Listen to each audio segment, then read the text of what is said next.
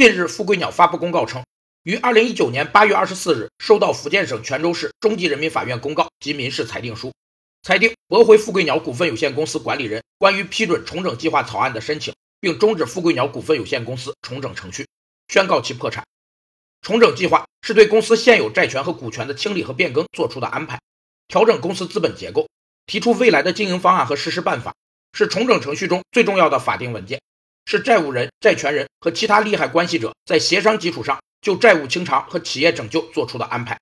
它既是当事人彼此让步、寻求债务解决的和解协议，也是他们同舟共济、争取企业复兴的行动纲领。重整计划有两部分内容：一是立法规定的必备内容，相当于合同法对合同所要求的必要条款；二是任意性内容，该部分内容根据案件的具体情况决定。最新的公告显示。昔日的邪王富贵鸟目前债权总额三十点八二亿元，债权人三百四十九家。